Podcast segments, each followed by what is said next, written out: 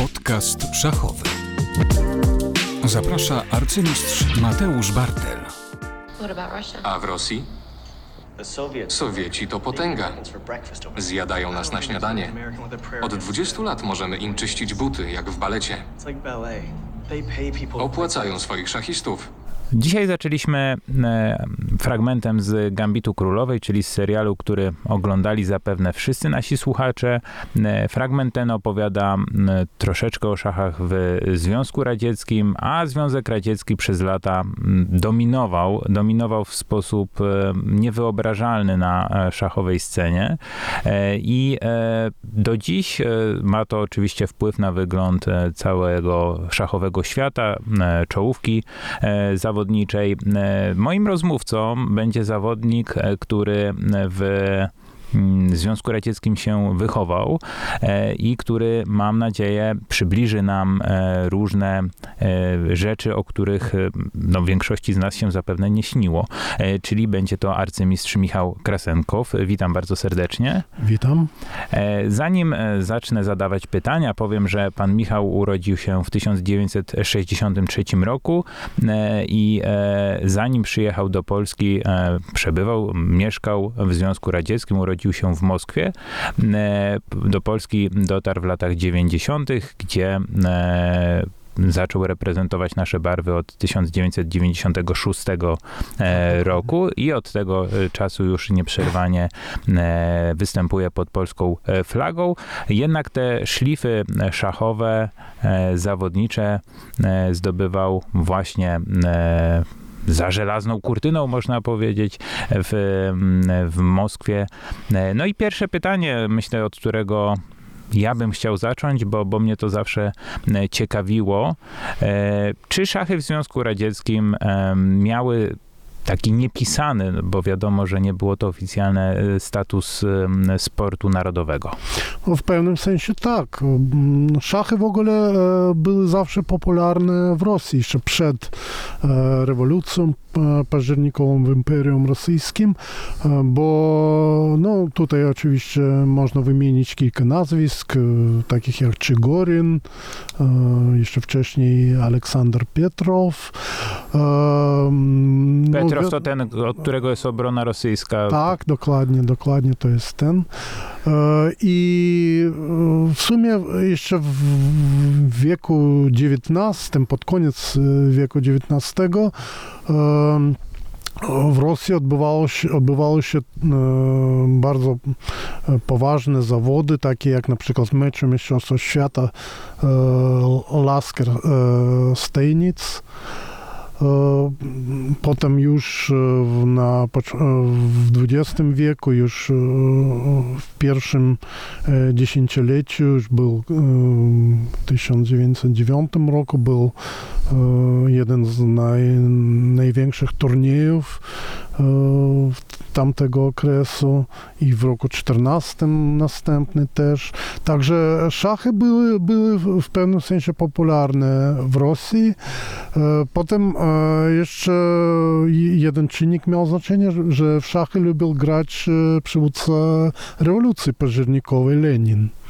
No właśnie, bo to jest ciekawa sprawa, e, dlatego że szachy w sumie przed em, okresem komunizmu kojarzą się, mm, nie wiem, z Capablanco, czyli z gościem e, z Kuby, a Kuba wtedy jeszcze nie była e, komunistyczna e, i generalnie nie kojarzyły się z rozrywką dla człowieka Związku Radzieckiego, czyli tutaj chyba ta osoba Lenina jest kluczowa, bo często mm, myślę, że jeśli się nie mylę, w Związku Radzieckim odcinano się od tego, co było popularne przed rewolucją.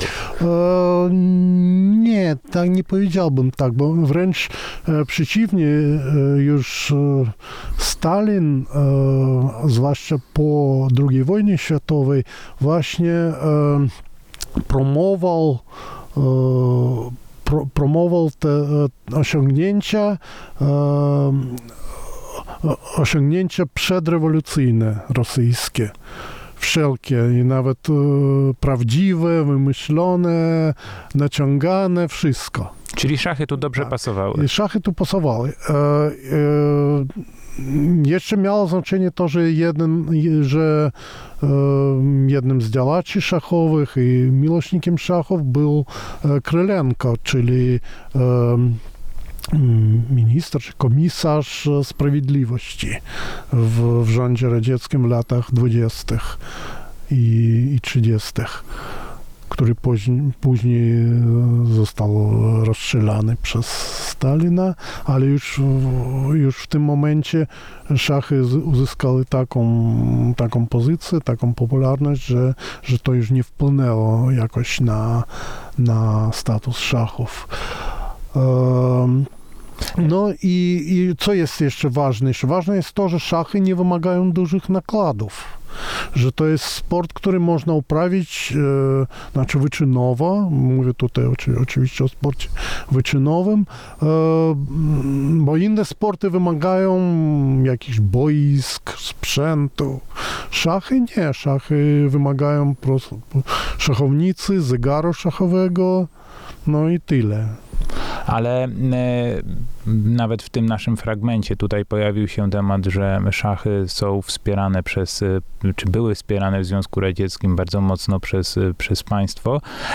Czy jak, powiedzmy sobie, w tych pierwszych latach powojennych wsparcie władz miało przełożenie na rozwój szachów radzieckich? bo zakładam, że chyba dość znaczące to było. Tak, no to znaczy właśnie te wszystkie czynniki spowodowały, że, że E, e, państwo komunistyczne wspierało właśnie szachy. No i jeszcze oczywiście tutaj miało, du miało duże znaczenie osoba Botwinika, który e, był, że tak powiem, lojalnym komunistą. Z przekonania. Z przekonania, tak, w pewnym sensie. No i, i oprócz tego był czołowym szachistą świata.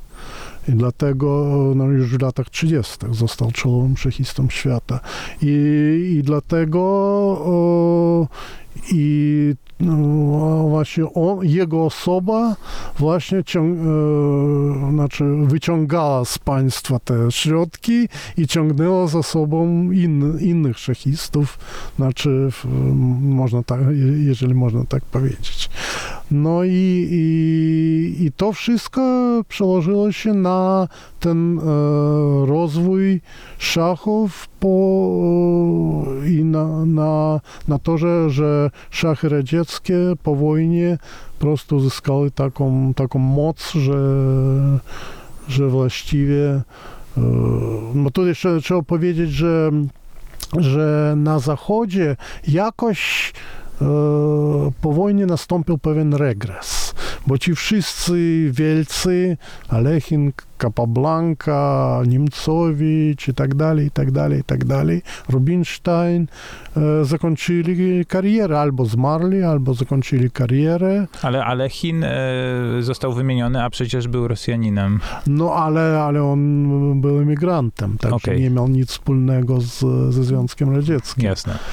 No i, i no kto, kto tam został? Został Najdor. No Najdorf, e, e, Ryszewski, to była czołówka tych szachów zachodnich. I, i właściwie tyle. Stalberg być może no ale to już nie był ten poziom, co, co ci wielcy z lat 20. Czyli można powiedzieć też, że y, Związek Radziecki na tamtym etapie wykorzystał e, troszkę słabszą e, rywalizację tak. i zaczął się rozwijać tak, i dominować. Tak, tak, tak. e, a osoba Botwinnika, bo to jest myślę no, bardzo istotna postać nie tylko dla szachów e, radzieckich, ale no, światowych.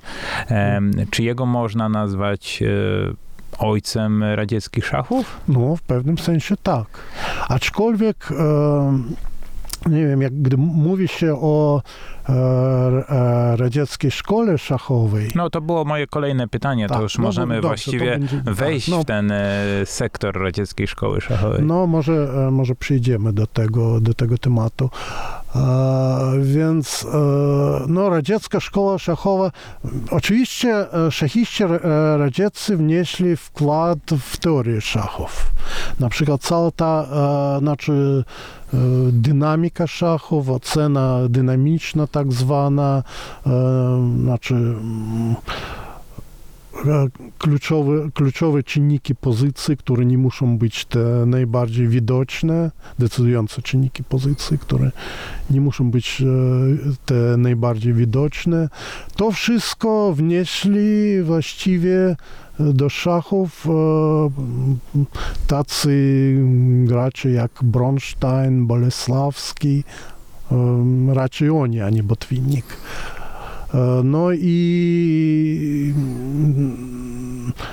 także mm, można powiedzieć, że to był wkład szkoły e, radzieckiej, mm, tak jak szkoły powiedzmy hipermodernistów, czy jeszcze jakieś szkoły. Hipermoderniści to jest, Tak, rozumiem, okres Tak, Niemcowicza, tak, tak. czyli... Niemcowicz, Reti i tak dalej.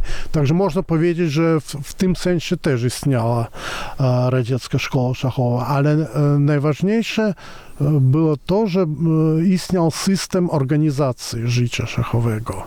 To, co, co, e, to o czym pisze arcymistrz Tukmakow. On w ogóle mówi, że na- należy mówić nie, twierdzi, że należy mówić nie o radzieckiej szkole szachowej, a o radzieckiej organizacji szachowej Mhm. czyli organizacji tego życia szachowego. No i w tym sensie ma rację, oczywiście. A jak to wyglądało właśnie ta organizacja w praktyce? No powiedzmy, znaczy, no przede wszystkim istniał, istniał system szkolenia. E, Te, te wszystkie, znaczy na przykład, no ja wychowałem się w Moskwie i tam istniało kilka takich ośrodków szkolenia młodych szachistów. Oczywiście wszystko było finansowane przez e, państwo. E, Znaczy dwa najważniejsze to były e, Pałac Pionierów, tam wychowywałem się ja między innymi i e, tak zwany internat sportowy, gdzie zbierano utalento- utalentowanych e, młodych no, sportowców i w, w tym szachistów z całego Związku Radzieckiego. No i, i te dwa, tam były jeszcze inne ośrodki, na przykład dzielnicowe, domy pionierów, jeszcze istniał e, m, tak zwany stadion junych pionierów. e, Nie, nie, nie bardzo pamiętam, znaczy do, do, do, do kogo on należał. No oczywiście do państwa, ale do którego że tak powiem... e, Do której wojska, do części, policji, do tak? wojska. Nie, Być może do, być może do policji, do milicji, nie, ale nie jestem pewien. E, No i te ośrodki konkurowały ze sobą. No, e, w ogóle w, za komuny było, e, istniało coś takiego jak współzawodnictwo socjalistyczne, czyli walka nie o, nie o kasę, nie o pieniądze, a o prestiż. No ale traktowane, traktowane to było bardzo poważnie. Także to nie było coś, coś takiego tak nieistotnego. To właściwie e, walczyliśmy, jakby odbywały się te mecze. Ale mowa jest o rozgrywkach e, nadal e, w tym młodzieżowych, sporcie- czy już Nie, w ogóle wszędzie, wszędzie. To współzawodnictwo socjalistyczne to było, wsze, było wszędzie, że Mhm. tak powiem. O, w- we wszystkich dziedzinach życia. No, ja, ale pamiętam, jak graliśmy, powiedzmy, mecze, e, znaczy Pałac Pionierów kontra internat sportowy na 40 czy 50 szkolniców. To było w ogóle najważniejsze wydarzenie, bardzo prestiżowe. 40 dzieci z jednego Tak, ośrodka jednego kontra ośrodka 40 kontra, i to są wszystko juniorzy szkoleni Juniorzy, przez tak, tak. wyczynowych trenerów. Tak, tak. I tak, rozgrywki oczywiście. nie były takie, że skrzyknęliśmy się z okazji 50. rocznicy czegoś tam, Nie, tylko nie, co roku co roku, co roku takie rozgrywki odbywały się i albo na przykład e, mistrzostwach Moskwy juniorów to było bardzo ważne, że ten, że wygrał zawodnik z pałacu czy z internatu. Ale to przekładało się na jakieś, e, jakiekolwiek finansowanie, czy to A wszystko to o było na zasadzie nie- medali, Nie orderów? mam, nie mam pojęcia o tym, po prostu Jasne. nie wiem. Okej. Po prostu nie wiem i nie interesowało mnie to w tamtych czasach oczywiście. Czyli Bo takie... i tak mieliśmy wszystko za darmo, a kto tam komu jakie pieniądze przy, przekazuje, z, znaczy to, to jakoś tak nie bardzo nas interesowało. I tego typu wydarzenia właśnie miały No. bardzo dużą rangę, tak? Ta, no, dużą rangę, tak, oczywiście takie, taka konkurencja mm, tych ośrodków. E, I w ogóle I w ogóle ca, cała organizacja szachów Związku Radzieckiego polegała na, na e, systemie eliminacji w ogóle. Bo nie było turniejów otwartych, czyli nie, nie mógł zawodnik po prostu przyjść i sobie zagrać z arcymistrzem w turnieju. Nie, to, nie, to tak, nie, tak nie działało. Znaczy, e, każdy zawodnik miał swój szczebel rozgrywek, przy- w zależności od jego poziomu gry. No powiedzmy, weźmy na przykład kandydata na mistrza, no taki poziom. Tak, E, Pamiętajmy, że mówimy o czasach bez rankingu e, Tak, no. międzynarodowego, czyli Be- tylko... Znaczy, w- e, już później w latach 70. w Związku Radzieckim wprowadzono ranking krajowy. Okej, ale wcześniej tylko kategorie... e, Tak. Wcześniej były tylko te kategorie i, te, i tytuł mis, tytuły, mistrz, arcymistrz. No powiedzmy e, kandydat na mistrza, mhm. znaczy taki przeciętny. Jego poziom był w Moskwie, jedna ósma finału Mistrzostw Moskwy. To, to, to, to jest poziom, e, od którego zaczynał Zaczynał. kandydat. I tam e, i zawodnicy na przykład pierwszej kategorii mo, mogli w tym turnieju zrobić normę kandydata. Dalej był, był ćwierćfinał Mistrzostw Moskwy. Tam, tam To były turnieje kołowe, czy... Znaczy, nawet jeżeli tam były i kołowe, i szwajcarskie, różne. Na przykład jedna ósma to był Szwajcar, ale nie, w żadnym razie to nie był turniej otwarty. Ale jak y, długi dystans był? Czy to było 9, 11, 28 Dziewięć, partii? Bo... nie, Znaczy, jak Szwajcar to 9 rund albo, albo 11. Jasne. Już, y, to, to się zmieniało w sumie. No, dalej ćwierćfinał, to też tam był jakiś skomplikowany system. Były turnieje e, kołowe, był Szwajcar, te, ale to już w czasach, e, gdy istniał ranking krajowy, to wtedy to były ćwierćfinały, w których liczono ranking krajowy, były, w których nie. No, znaczy, dalej półfinał, to jest już poziom, poziom mistrza. Tam tutaj włączali, włączali się mistrzowie w tym momencie i można było zrobić normę na mistrza. E, Dalej e, finał, przy czym jeszcze, jeszcze w, w, w e, jeszcze pam- pamiętam, że w, w którymś roku istniał jeszcze ten pośredni szczebel, pierwsza liga Mistrzostw Moskwy, ale w każdym razie to był już następny poziom Mistrzostwa Moskwy. Z Mistrzostw Moskwy można było awansować do półfinału Mistrzostw Związku Radzieckiego. Czy jak to się wtedy to nie, nie było, już w moich czasach to się nazywało nie półfinał, a turniej eliminacyjny. Elimin, albo eliminacji Mistrzostw Związku Radzieckiego. Dalej była pierwsza liga i ta wyższa liga, tak zwana, czyli już właściwe Mistrzostwo Związku Radzieckiego. Także i, i ciągle trwała ta walka o ten awans. Znaczy, znaczy i dlatego e, zawodnik, każdy zawodnik e, przyzwyczajał się, przyzwyczajał się do tej walki. Że, że musi ciągle o coś walczyć. No to chyba piękna szkoła, można No, powiedzieć, że tak, wszystko że- trzeba sobie wywalczyć, a nie jest to No, dane. Wszystko trzeba było wywalczyć. Natomiast nagroda była, myślę, nie byle jaka, bo Mistrzostwa Związku Radzieckiego, no to była wartość sama w sobie. E, to był taki turniej, e, że jeżeli ktoś e, no nawet samo zagranie w nim to często było, oczywiście. można powiedzieć, życiowe osiągnięcie dla niektórych zawodników, nie mówiąc już o e, czołowych lokatach. Em, to najczęściej były turnieje kołowe o bardzo dużej ilości rund, mylę się? Czy Tak, tak. pod koniec To chyba było Szwajcary, tak? 18. Nie, no, no, w latach 60. to było nawet 22, 22 zawodników, czy 24 nawet.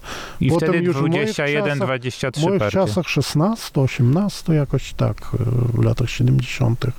i 80. E, tak, także no, pierwsza liga to też, też był też taki turniej kołowy, też z dużą ilością zawodników, też 16, 18. A jak wyglądało te Mistrzostwa Związku Radzieckiego, jeśli chodzi o mm, no, z dzisiejszej perspektywy nazwijmy marketing. Czy wiadomo, no, w Związku Radzieckim wyglądało to trochę inaczej, ale czy te mistrzostwa e, cieszyły się um, dużym zainteresowaniem ludzi? Oczywiście, E, oczywiście. Znaczy, to tam py- pytam, bo właśnie co to znaczy oczywiście. Czy Sale, sale były e, pełne, pełne kibiców. ale to nie były świetlice, tylko raczej teatry. Tak, oczywiście. Już pam- pamiętam w Moskwie, no kiedy, kiedy tam Moskwie, w 83 roku, na jakimś, w jakiejś hali sportowej odbywały się Mistrzostwa Związku Radzieckiego i no nie powiem, że hala była wypełniona, ale było dużo kibiców.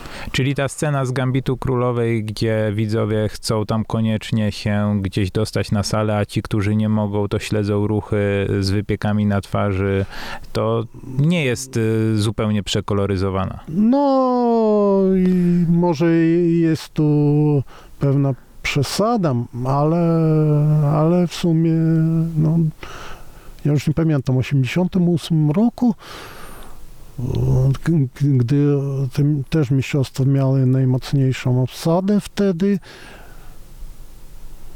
ale odbywało się już nie, nie, nie w hali sportowej, takiej mniejszej, e, na takiej mniejszej sali. Już nie pamiętam, chyba wtedy właśnie były problemy. Nie, niełatwo było dostać e, wyjściówkę na takie. Kiedyś właśnie Olek Romaniszyn e, opowiadał mi, że brał udział w mistrzostwach chyba w Jerewaniu, e, Tak, gdzie... 75 rok pewnie. Okej, bardzo możliwe. I Tak. mówił, że e, tam grano na sali teatru czy opery.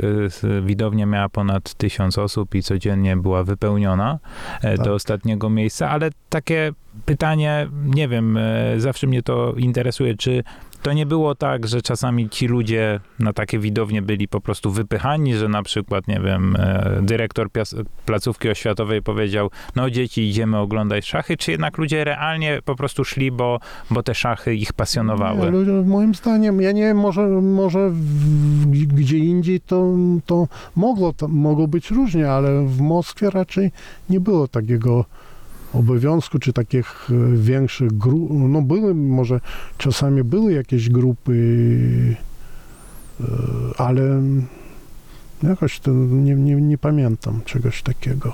A jak wyglądały sprawy mm, e, nagród, e, bo mówimy tutaj o prestiżu e, płynącym samym z siebie, no ale zakładam, że Mistrzostwa Związku Radzieckiego nie były tylko Tak, o, o frytki. E, I w ogóle, jak wyglądało życie tych najlepszych szachistów w Związku Radzieckim, bo w Polsce wielu z nich, no wiadomo, zupełnie inna perspektywa. Szachiści polscy za czasów PRL byli no, nie tak silni, właściwie na przestrzeni tego bloku wschodniego stosunkowo słabi, e, jeżeli porównamy do krajów ościennych. Natomiast u nas dość powszechną praktyką było to, że zawodnicy mieli etaty w jakichś, no tak jak sportowcy wszystkich dyscyplin, w jakichś tam klubach kolejowych, e, policyjnych, wojskowych, milicyjnych, wojskowych i tak dalej. E, Czy w, w Związku Radzieckim m, wyglądało to podobnie? Jaki był status wyczynowego, e, zjawiskowego szachisty, no bo takich oczywiście e, w, w, w tamtym czasie nie brakowało. No może po, powiem najpierw o nagrodach. Znaczy, nagrody e, znaczy, istn, istniał, no już w moich czasach, nie wiem jak było wcześniej. Czyli Istniał- mówimy o latach 80. W latach, tak, osiem, po, początek lat 80., powiedzmy tak, ten okres. E, I nawet nie początek, to było aż do może do końca lat, no lata 80., tak.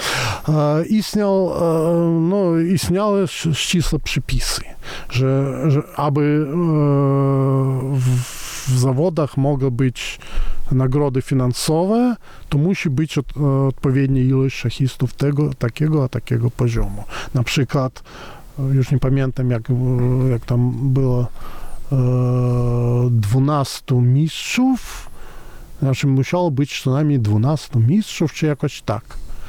I wtedy e, ten, to był ten najniższy poziom, na którym e, mogły być nagrody finansowe.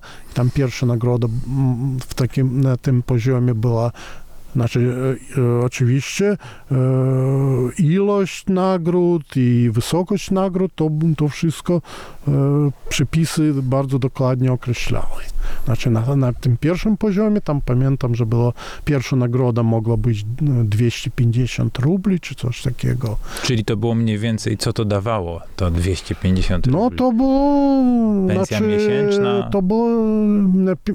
Pensja mi- miesięczna w tamtych czasach wynosiła 180 rubli czy 170. Czyli to było wyższe, wy- wyższe ta pierwsza nagroda była wyższa od pensji miesięcznej. Już nie pamiętam, ile wynosiły tam następne nagrody, ale to wszystko też określały te przepisy.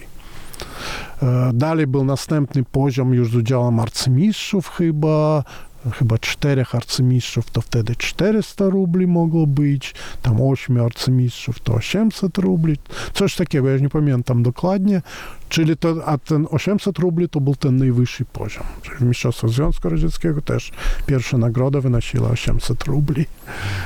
E, No i to akurat no, to nie były żadne kokosy oczywiście wtedy, chociaż e, w porównaniu do, do tych nagród, które dostają e, czołowi szachiści świata w naszych czasach.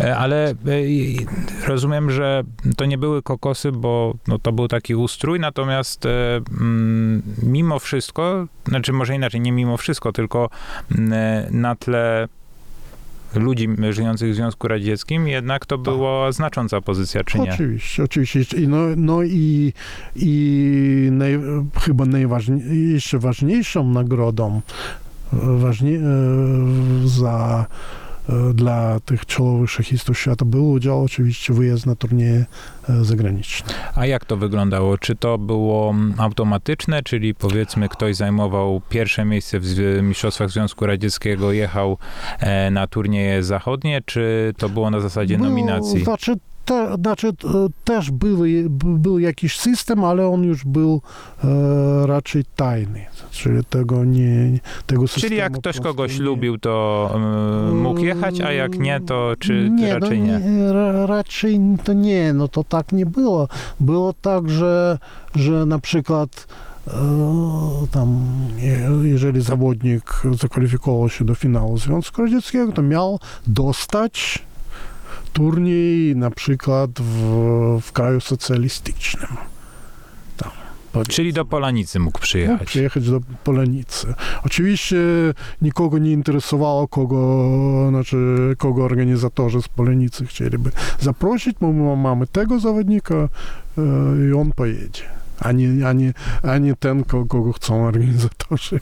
Okej. No i, no i tak dalej. Tam, Czyli czy- zawodnicy z, jakby z klucza dostawali nominację klucza, i tak, jechali tak, e, albo do klucza, Serbii, nie, do Jugosławii, przepraszam, albo do Jugosławia Polski, to albo już, do Rumunii. Jugosławia nie była traktowana jako kraj kapitalistyczny. A, już kraj. To już było, nie, to już, mimo że niby ustrój był ten, to też był socjalistyczny, ale to, to nie był kraj RWPG.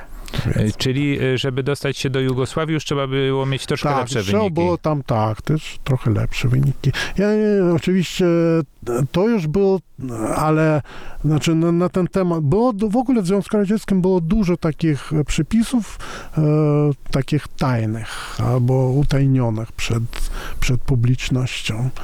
Mm, To my, my na przykład nie, dokładnie nie, nie wiedzieli, nie wiedzieliśmy, e, kto dokładnie mógł dostać tam turniej w kraju socjalistycznym, a kto w kraju kapitalistycznym. A czy to po latach zostało jakoś ujawnione, czy, czy to nadal jest jakąś taką Eee, niezbadaną raczej, sferą? Raczej to, to nie jest zbadane, może nikt, nikt, e, nikt się tym nie interesował. No i oczy, oczywiście e, miało też znaczenie, miało też znaczenie układy. Także można było trochę te, te przepisy poluzować i tam e, potraktować jedne, lepiej jednego zawodnika, gorzej drugiego. z tych lokalnych, powiedzmy, klubów, organizacji takich jak e, Pałac Pionierów e, wyłaniano, wyłaniali się e, wyróżniający gracze. I co potem? Czy oni przechodzili na jakiś kolejny etap, były jakieś specjalne szkolenia, akademia szachowa, y, czy jak to, jak to nazywać, jak y, potem y, no, szlifowano te diamenty. E, No, po pierwsze muszę, muszę po- powiedzieć taką rzecz. Te wszystkie, to, to całe to szkolenie dotyczyło e, młodzieży szkolnej, czyli jak e, e, zawodnik kończył szkołę, to koniec właściwie. Szkołę, czyli w, w jakim wieku? No w wieku 17 lat, bo to było, to znaczy od 7 do 17 lat, 10-le- 10-letni e, cykl. E, I, ja nawet był, byłem trochę zszokowany, że już ukończyłem szkołę i nagle, nagle koniec, teraz mu, muszę sobie radzić sam. Jeszcze nie był nawet mistrz, nie, był, nie byłem nawet mistrzem, byłem, no, tak powiem, silnym kandydatem. No ale muszę sobie ra- radzić sam. Miałem tam, e, akurat awansowałem do półfinału Mistrzostw Moskwy, no muszę tam grać, próbować zrobić normę e, na mistrza. I to była jedyna szansa, żeby zrobić normę na mistrza w tych półfinałach. Znaczy, tam właściwie istniały dwie, istniała jeszcze jedna ścieżka. Nawet e, to było tak, że ta ścieżka, o której powiedziałem, e, to, to była ścieżka, która obowiązywała w latach pa- pa- parzystych, a w latach nieparzystych obowiązywała inna ścieżka awansu. Bo oprócz tych e, e, oprócz tych e, znaczy turniejów, mistrzostw e, Miast, okręgów? mia, znaczy Moskwy albo e, republik związkowych, tam w innych republikach, istniało, jeszcze- istniało jeszcze coś takiego jak zrzeszenia sportowe. Znaczy, I one które, miały swoje mistrzostwa. tak, które, które, w, któ- które zrzeszały zawodników według, e, że tak powiem, e, podstawo, e, znaczy ich podstawowej pracy. Bo jak wiadomo, w Związku Radzieckim nie było Bezrobotnych. zawodowych- nie było, nie było bezrobotnych, to jedna rzecz, nie było e, z, z, sportowców zawodowych, bo wszyscy no ta, to, co, to, co właśnie powiedziałeś, że, że należeli do zakładów należeli do jakichś zakładów, czy do wojska, czy do milicji i tak dalej. Czy nawet, e, znaczy e, na, na niższym szczeblu, na przykład na poziomie mistrza, no to re- realnie po prostu byli ludzie, którzy nie, za, no nie e, to nie byli zawodowi szachiści, po prostu e, studiowali czy pracowali gdzieś tam i e, też należeli do, z tego tytułu należeli do tych zrzeszeń. Na przykład Buriewiestnik zrzeszał e, zawodnik, zrzeszał zawodników, znaczy właściwie studentów i wykładowców wyższych uczelni. E, znaczy pracownicy przemysłu, robotnicy i tak dalej. E, Dynamo to, po- to policja, milicja. No, I tak dalej. siły zbrojne i tak dalej. I tak E, Wróćmy, bo troszkę zboczyłem z tematu, e, czyli e, skończył pan szkołę, m, e, był pan silnym kandydatem, e, pozostawionym samym sobie, bo skończyła Mhm. się szkoła, m, e, no i wtedy trzeba e, było walczyć w tych mistrzostwach Moskwy, tak? E, Mhm. I, i, I co dalej, jak to wyglądało? Znaczy dalej, no, ja jeszcze mo- może, może skończę ten wątek, bo zapytałeś mnie o, o inne, znaczy o szkolenie młodych szachistów, bo Okej. jeszcze istniało coś takiego e, jak e, szkoły arcymistrzów, które powstały w latach 70. Szkoła Botwinnika jako pierwsza. No, to jest super. Dalej szkoła smysłowa. Znaczy, one właśnie należały do tych zrzeszeń, bo szkoła Botwinnika należała do zrzeszenia Trud, do, szkoła smysłowa do zrzeszenia Boriewiestnik. E, Tam jeszcze istniała szkoła Gellera do, do tych sił zbrojnych, e, Petrosiana do Spartaka. No i tak dalej. Tam było kilka jeszcze innych takich szkół. I jak działała edukacja No, działa- w tych Znaczy, szkołach? było kilka zgrupowań w ciągu roku. Dostawaliśmy po każdym zgrupowaniu, no tam mm, różne zajęcia. Czasami na, na, na tych zgrupowaniach był sam Smyslow, bo ja oczywiście należałem do szkoły Smyslowa. Czasami w tych zgrupowaniach sam Smyslow brał udział, a w, a w zasadzie tam byli byli trenerzy dosyć znani, znaczy Dworecki na przykład uczestniczył, Zlotnik to też znany trener. Ale czy ci trenerzy przynależeli tylko do jednej szkoły, czy czasami Nie, pojawiali czasami, się na różnych? Czasami pojawiali się na różnych. Jasne. Bo w ogóle ten, ten podział nie był taki ścisły, jak, jak miał być w teorii. Okay. Także ale rywalizacja między szkołami była no i była tak, pewnie była. prestiżowa, tak, tak, oczywiście. Znaczy, no raczej może nie między, nie między szkołami, a między tymi zrzeszeniami. Okay. Bo były oczywiście turnieje, na przykład Puchar ZSRR, tych e, między tymi drużynami tych zrzeszeń. I e, jeszcze chciałem powiedzieć o tej ścieżce, bo w latach nieparzystych to była e, ścieżka awansu przez te zrzeszenia. Mhm. Czyli na przykład w Moskwie istnia, znaczy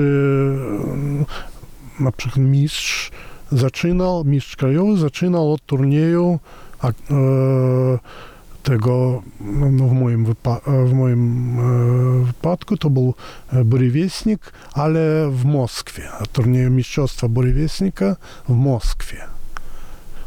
E, znaczy do, do tych mistrzostw też były eliminacje, kandydaci zaczynali od tych eliminacji. Dalej były mistrzostwa, e, wszechzwiązkowe mistrzostwa tego Boriewiesnika z których już był ten awans do tych półfinałów Mistrzostw Związku Radzieckiego. Czyli to była inna ścieżka.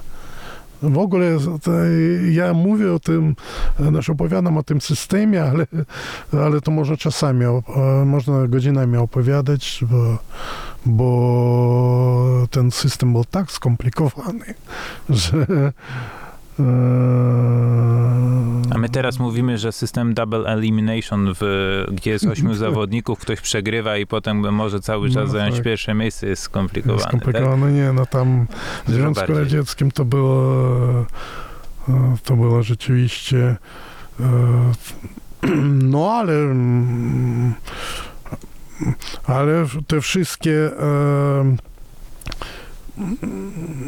no bo, bo, bo w ogóle e, ten reżim komunistyczny miał różne takie ścieżki, e, przez które kierował lu- ludźmi, kierował różnymi dziedzi- dziedzinami życia. I tych ścieżek było bardzo dużo. E, takich pasów transmisyjnych, jak to się nazywało. No. E, No ale to wróćmy jeszcze do tej akademii, m, bo e, e, to jest coś, co e, myślę e, właściwie zmieniło oblicze szachów e, na, na wiele lat, e, bo e, od właściwie chyba Karpow też należał do którejś z tych akademii. E, Tak, do szkoły Botwinnika. On e, uczęszczał do szkoły i- i Botwinnika, właściwie- kiedy, kiedy ona powstała po raz pierwszy w latach 60. Tak. E, Czyli e, począwszy od Karpowa, potem Kasparow, na pewno Kramnik, e, no Mhm. to szereg mistrzów świata należało do tego, a pamiętajmy, że również inni gracze, również z Ukrainy, również z innych krajów, tutaj na, na myśl mi przychodzą takie nazwiska jak wiem, Iwańczuk, Szyrow, oni też wszyscy do tak, tego tak. typu szkół w swoich krajach należeli. No, nie, nie tylko mo, mogli przecież do tych szkół również e, czysto radzieckich e, czy rosyjskich należeć.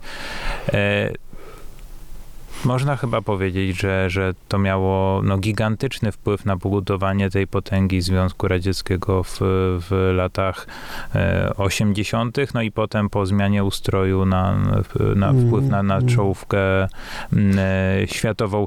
E, Co takiego e, dawało mm, przejście tego cyklu szkolenia? E, Czy, czy można powiedzieć, że mm, jakaś metodologia pracy wyróżniała zawodników, którzy skończyli taką szkołę, od zawodników, którzy no, nigdy nie dostąpili zaszczytu uczestniczenia w tego typu projektach? No przede wszystkim wiedza, bo, bo tam już no, w, w, w tych e, szkołach wykładali ci najlepsi trenerzy, czyli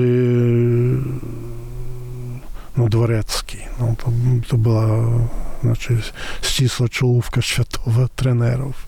Czy, no i też Złotnik to też był właściwie trenerem wybitnym. Rozu, arcymistrz Rozuwa, Rozuwajew wykładał na szkole. Ale czy takie e, notatki, które e, otrzymywali zawodnicy, czy robili podczas tego typu zajęć, to była naprawdę taka no taki szachowy święty gral, coś czego, e, co było niedostępne dla innych, bo no nie było internetu, nie było tyle materiałów, czy jeżeli Michał Krasenkow uczestniczył w takim zgrupowaniu z Michałem, przepraszam, Markiem Dworeckim, czy do, dostawał taki pakiet analiz, który, który dla zawodnika, który się nie załapał na tego typu szkolenie, no to była przepaść, coś takiego, czego się nie dawało przeskoczyć, czy, czy nie no, aż tak? Nie, nie aż tak. Moim zdaniem nie aż tak. No szkoda, że nie przyniosłem ze sobą. Ma, mam w dalszym ciągu ten zeszyt, w którym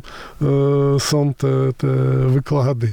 No To trzeba wydać. Szkoła zmysłowa. No, niestety, niestety, niestety nie przyniosłem tutaj.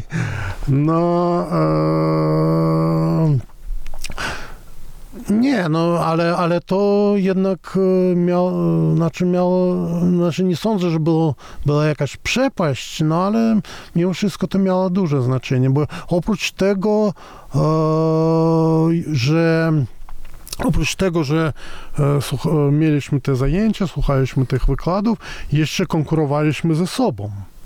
Tam na przykład, no i to nie, nie tylko, że odbywały się tam czasami partie treningowe czy coś takiego, e, tam różne ro- partie konsultacyjne odbywały się, tam różne rodzaje Partia zajęć. konsultacyjna to była partia, e, że dwóch na przykład, czy trzech zawodników tak. grało kontra dwóch czy Kontra- trzech. Tak, tam Okej. czterech było zawodników akurat w naszym wypadku. No, a jeszcze, e, jeszcze po prostu każdy chciał wykazać, wykazać to, że tak powiem, e, no, udowodnić, że jest lepszy. Mhm. Ja pamiętam, że z, z przyszłym arcymistrzem Waleriem Sa- Sałowem kiedyś e, próbowaliśmy sobie udowodnić, kto lepiej zna końcówki wieżowe. No i w końcu skończyło się na tym, że, że pogubiliśmy, o, o, obydwaj pogubiliśmy się w tych końcówkach. Warto nadmienić, że Walery Sałow to człowiek, który był chyba w top 3 na świecie przez pewien Tak, czas w latach tak, 90., czyli wybitny Tak. zawodnik. E, Ta e, rywalizacja napędzała, tak? E, Bo, Tak. bo, bo w tego typu or, placówkach, tego typu akademiach no, wi- widzę czasami na Facebooku pana zdjęcia z tego typu m, zgrupowań i no, ja mam dobrą akurat taką, taki nos do twarzy, nie wiem, czy to tak można powiedzieć, i widzę, kto tam jest na tych zdjęciach, to trudno y, y, znaleźć osobę, która nie jest dobrym arcymistrzem, prawda? No tak, tak. I e, właśnie tutaj chciałbym nawet tak troszkę płynnie przejść do, do tego momentu, e, kiedy no, zmienił się ustrój, kiedy otworzyły się e, możliwości. E, Pan trafił do Polski, wielu innych ludzi zmieniło swoją, swoją federację. No i jak to właściwie wyglądało? Bo mamy mm, właściwie z perspektywy e, Europy, innej, innych e, państw, ocean e, zawodników z, ze Związku Radzieckiego wyszkolonych w takich akademiach, e, przyzwyczajonych do rywalizacji, bo tak jak pan mówił, e, trzeba było na co dzień udowadniać, e, Tak. że jest się dobrym, bardzo dobrym. Nagle otwierają się granice i ci zawodnicy przyjeżdżają. Zawodnicy często bez rankingu międzynarodowego, zawodnicy, o których niewiele wiadomo. E, Ja nawet pamiętam e, gdzieś w 95 roku e, grałem Mistrzostwa e, Europy do lat 10 i właśnie ktoś, e, taka, takie poczta pantoflowa, ktoś mi mówi, słuchaj, ty grasz z gościem, który ma tytuł mistrza krajowego, czy tam kandydata. No nie, nie pamiętam, no mistrza krajowego pewnie nie miał w wieku 10 lat, e, no może kandydata mógł mieć, no nie, nie, nie wiem w każdym razie. No po- pojawiały się takie, takie oceny i też gdzieś tam w, w takich wspomnieniach mam, że no jak ktoś miał mistrza krajowego, to on właściwie w Związku Radzieckim, to on właściwie już grał na poziomie no niemal arcymistrza, jak przyjeżdżał do, do e, Europy w tych latach 90. Czy to tak było? Jaka to była, jaka to był, jaki to był przeskok? Czy dla pana, czy dla e, kolegów, e, dla tych, z którymi pan rywalizował e, w momencie, kiedy, kiedy no, pojawiła się możliwość e, właśnie rywalizacji w zupełnie innym systemie zawodniczym, bo to były Mhm. turnieje szwajcarskie, e, turnieje, w których się grało o pieniądze, często bardzo dobre pieniądze. E, Rozmawiałem kiedyś z Michałem Górewiczem, czyli zawodnikiem, który na etapie zmiany ustrojowej był w okolicach top 10 na świecie, może nawet wyżej. On mówił, że to były kosmiczne pieniądze, że on jechał na zachód, wygrywał parę tysięcy dolarów. Dla niego, zawodnika z top 10, wygranie tych turniejów było stosunkowo łatwe i on był w stanie przyjeżdżać do Moskwy, wynajmować sobie dyskotekę na, na, na, na własny użytek, tak? Czyli Mhm. mówił, a ja zamawiam i to dla niego był żaden wydatek. E, Jak to wyglądało z pana perspektywy, z perspektywy właśnie e, tych umiejętności nabytych, jaka była skala trudności i tak dalej, i tak dalej, bo Mm. no to był bardzo ciekawy okres e, w e, szachach, e, właściwie na, na, na świecie w tamtym momencie. Koniec lat 80. i dalej. Początek 90. No, bo po pierwsze powiem, że e, w Związku Radzieckim, w Rosji to był okres e, perestrojki tak zwanej, kiedy wszystko zmieniało się. E, To z jednej strony, a z drugiej strony to była, była zapaść gospodarcza. Czyli no i wtedy rzeczywiście to, to był taki okres, kiedy e, dywizy e, Czyli zagraniczne waluty, tak? Zagraniczne waluty to by, by, miały kolosalną wartość. Tak, że rzeczywiście to była taka, taka znaczy sytuacja właśnie, kiedy e, właściwie w, kraju nikt nie chciał grać. Ja pamiętam, że e, w, no już w roku, pod koniec lat 80. e, Federacja Szachowa ZSRR musiała zmienić system rozgrywek, czyli te, te wszystkie, skasować e, większość tych szczebli. A Bo zainteresowanie było małe. Związku Radzieckiego. Da, tak, oczywiście e, zainteresowanie było małe i nie było to kasy już Mhm. na organizację tych wszystkich rozgrywek. Czyli na przykład e, z Moskwy po prostu tam mistrz Moskwy awansował bezpośrednio do mistrzostw Związku Radzieckiego. Tak, taki, tak, taki system. Znaczy skasowano te wszystkie, przynajmniej część tych półfinałów skasowano. Czyli to był Znaczy- ostateczny dowód na upadek Związku Radzieckiego, No tak. że mistrz e, Moskwy mógł od razu być w finale No, a, Związku a, Radzieckiego. potem, a potem jeszcze potem była, była jeszcze śmieszna sytuacja, bo nie wiem, e, czy znasz tą taką osobę, e, Anatolij To on był jednym Kojarzę. z, e, czołowych tych działaczy, e, znaczy pracował w tej federacji e, szachowej Związku Radzieckiego.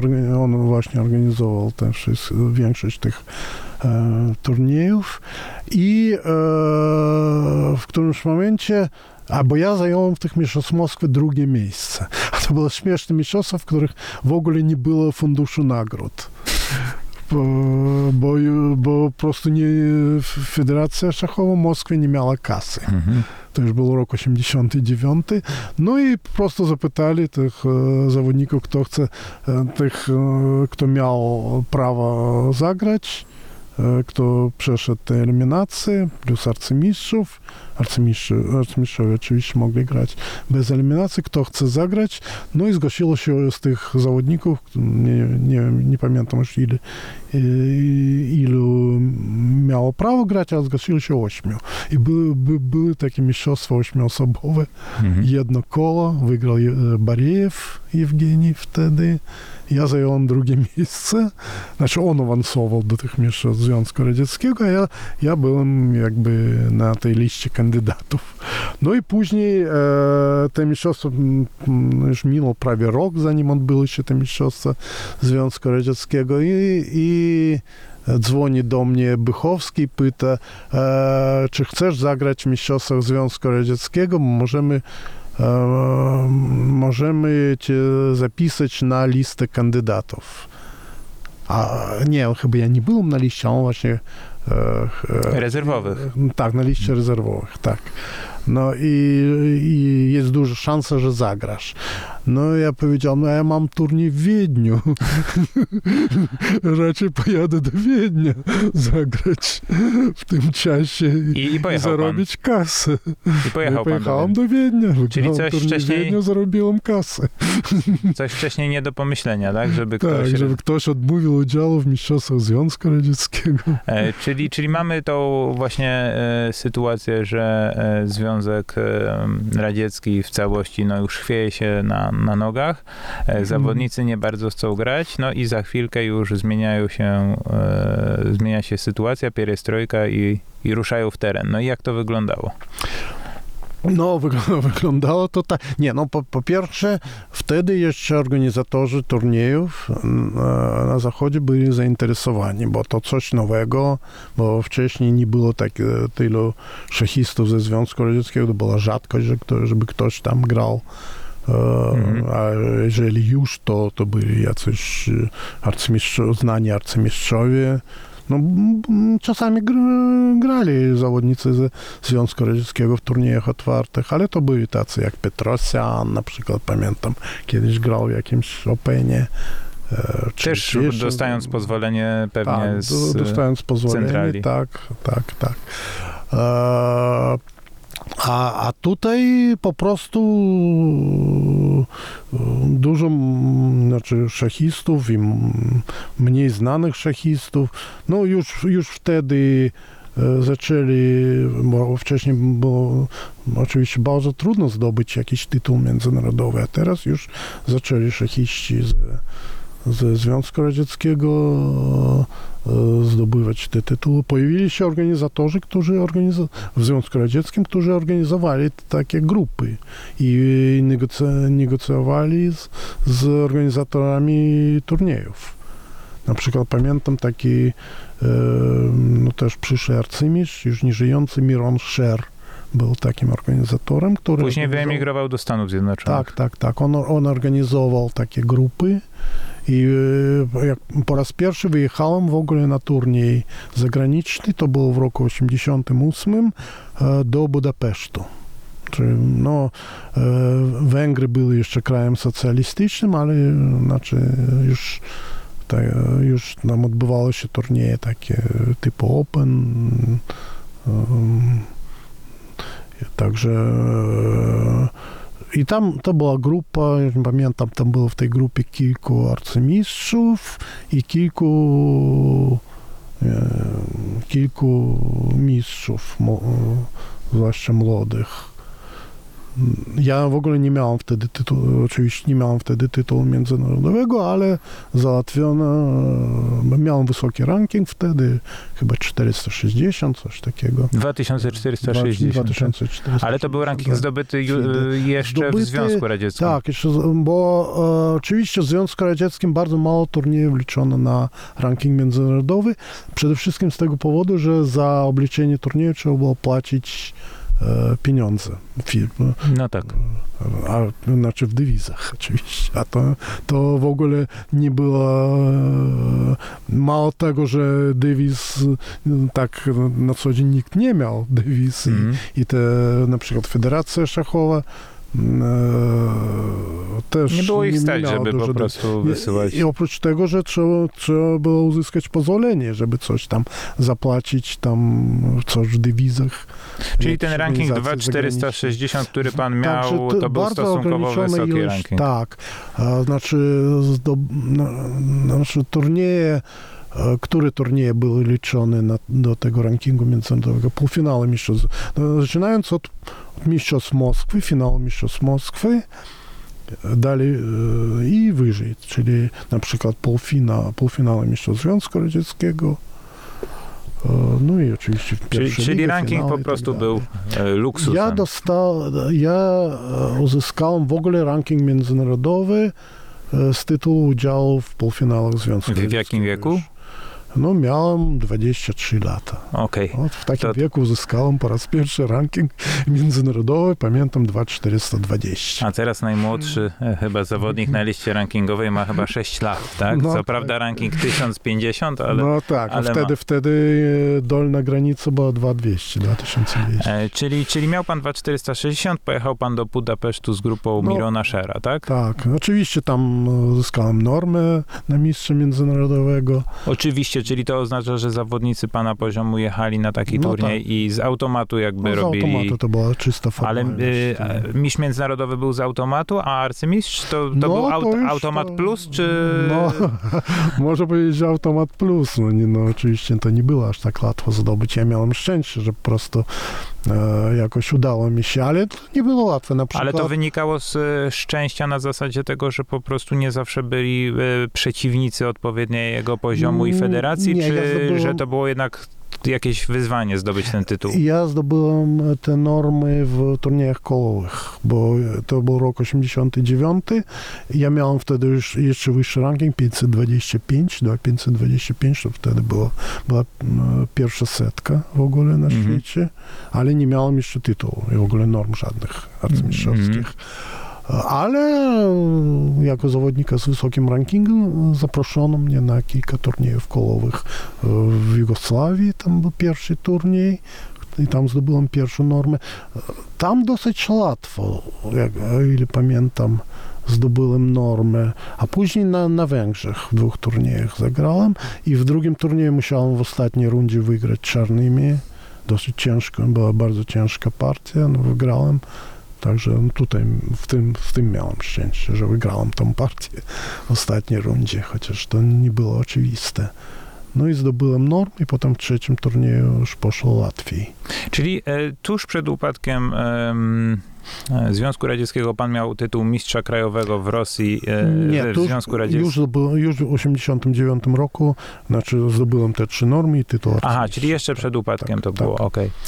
No i, i ta cała historia już z, z odmową udziału w Mistrzostwach Związku Radzieckiego, to już rok 90, już miałem tytuł arcymistrza. E, Jasne. A jak to wyglądało właśnie e, w przypadku innych zawodników? Bo mi się tak e, gdzieś, nie sprawdzałem tego, ale w głowie krąży też postać Aleksandra Wojtkiewicza, czyli zawodnika, którego pan znał. Zawodnika też wychowanego w Związku Radzieckim, który mm, też po zmianie ustroju zaczął reprezentować Polskę. Znaczy zaczął, no. Aleksander, po prostu jego rodzina była polskiego pochodzenia, mieszkała, e, przebywała na Łotwie, Na jeśli Łotwie, się nie tak. mylę. Mhm. I e, po zmianie ustroju Aleksander przyjechał do Polski i z tego, co mi się kojarzy, to on od razu został tym arcymistrzem jakoś bardzo szybko, a wcześniej chyba właśnie był mistrzem krajowym, tak? E, No nie bardzo pamiętam. On był dosyć silnym mistrzem, moim zdaniem. On nie był takim przeciętnym. Ale co to znaczy silnym, a przeciętnym, skoro... No, taka granica to był ranking krajowy, ranking 2400 powiedzmy, można tak E, powiedzieć. Krajowy, czyli liczony w Związku Radzieckim, Związku e, Radzieckim. i ranking, który był, no, wszystkie turnieje wysyłano do krajowego tak, rankingu, tak, nie tak. trzeba było dewiz do tego. Od, e, od poziomu, no w Moskwie to było od poziomu ćwierćfinału Mistrzostw Moskwy. Okej, czyli to można było wyróżniać, e, rozróżniać tych zawodników Tak, na, na tak, podstawie tak. tego krajowego No rankingu. i, i to był mniej więcej taki poziom, od którego zaczynał, zaczynał się już silny mistrz. Czyli silny mistrz w Związku Radzieckim to był zawodnik, który po zmianie ustroju e, ocierał się o, albo od razu robił poziom arcymistrza, kiedy się No pojawiły szanse. Czy to jest nadużycie? Są, to jest nadużycie, bo wielu z takich zawodników mm, w końcu tak i nie uzyskało tytułu arcymistrza. Okej, po prostu w mojej głowie się kołatało coś takiego, że Nie. silny mistrz to jest z Związku Radzieckiego to prawie może, może arcymistrz. to po prostu zbiegło się w czasie z, z jego mm, postępami bezpośrednio w szachach. Jasne. Że on e, wyjechał do Polski, bo, to, bo on chyba w roku 88, czy nawet wcześniej wy, e, wyemigrował do Polski. Tak mi się wydaje. E, No i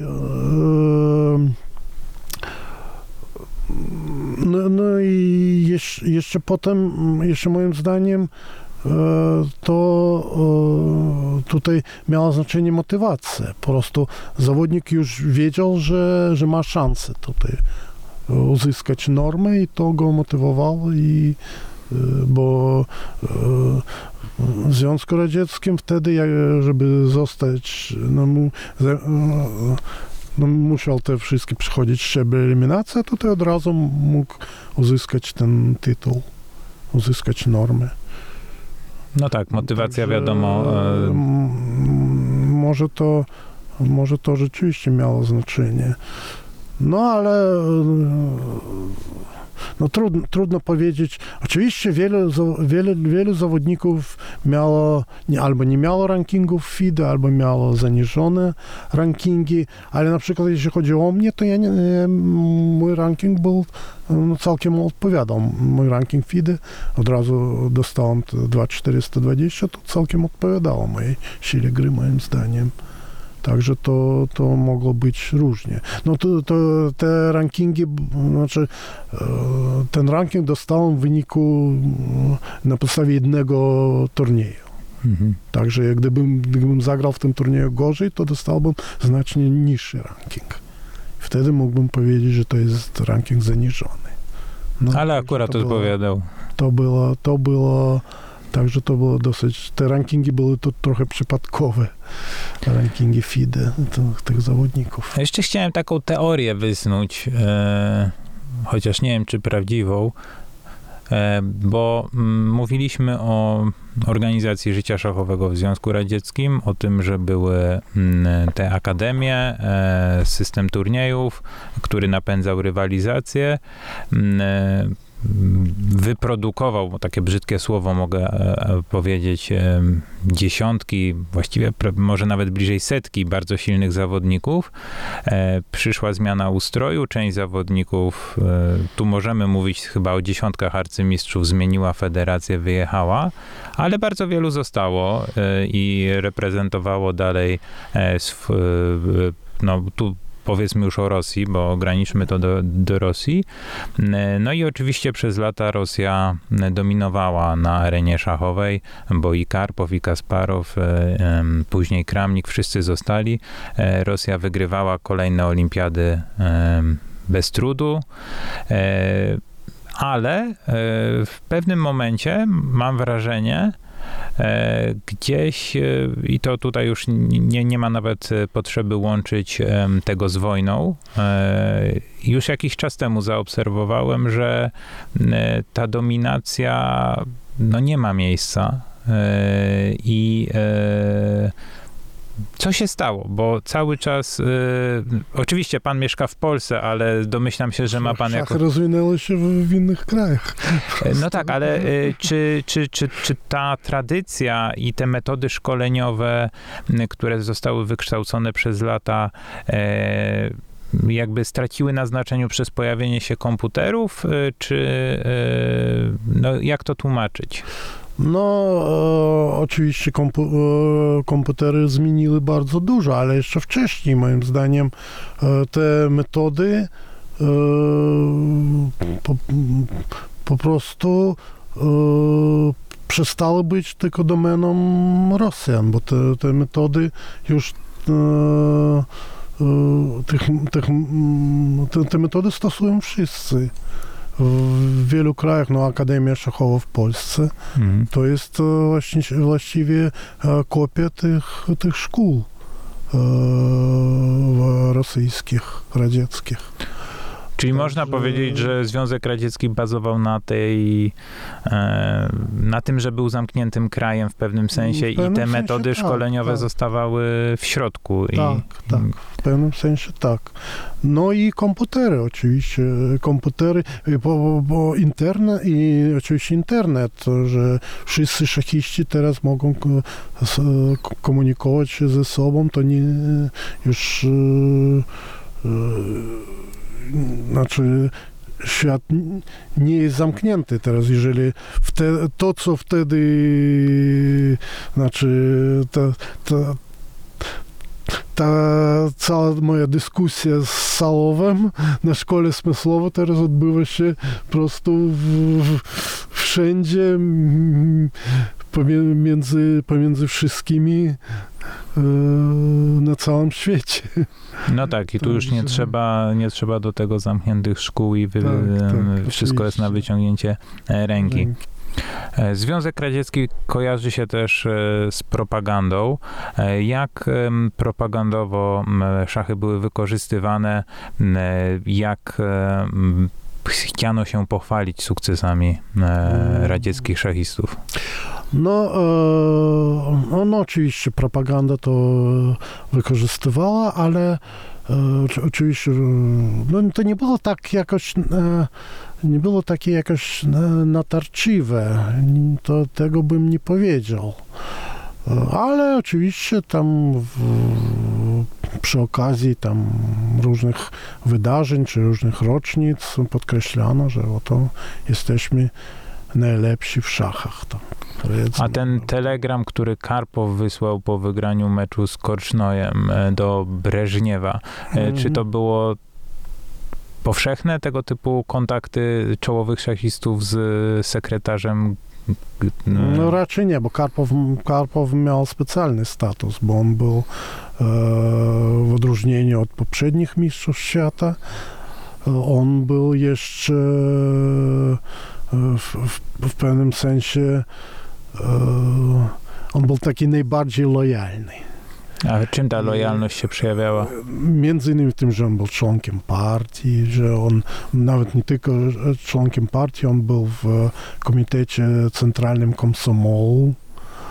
E, Także on e, ciągle po- podkreślał tą swoją lojalność, bo członkiem partii to, to jeszcze e, to, to, to nie było coś takiego, bo tam było, miliony członków partii, ale to, że był, że był, znaczy cho- chociaż, chociaż formalnie był działa, działaczem komunistycznym, formalnie przynajmniej.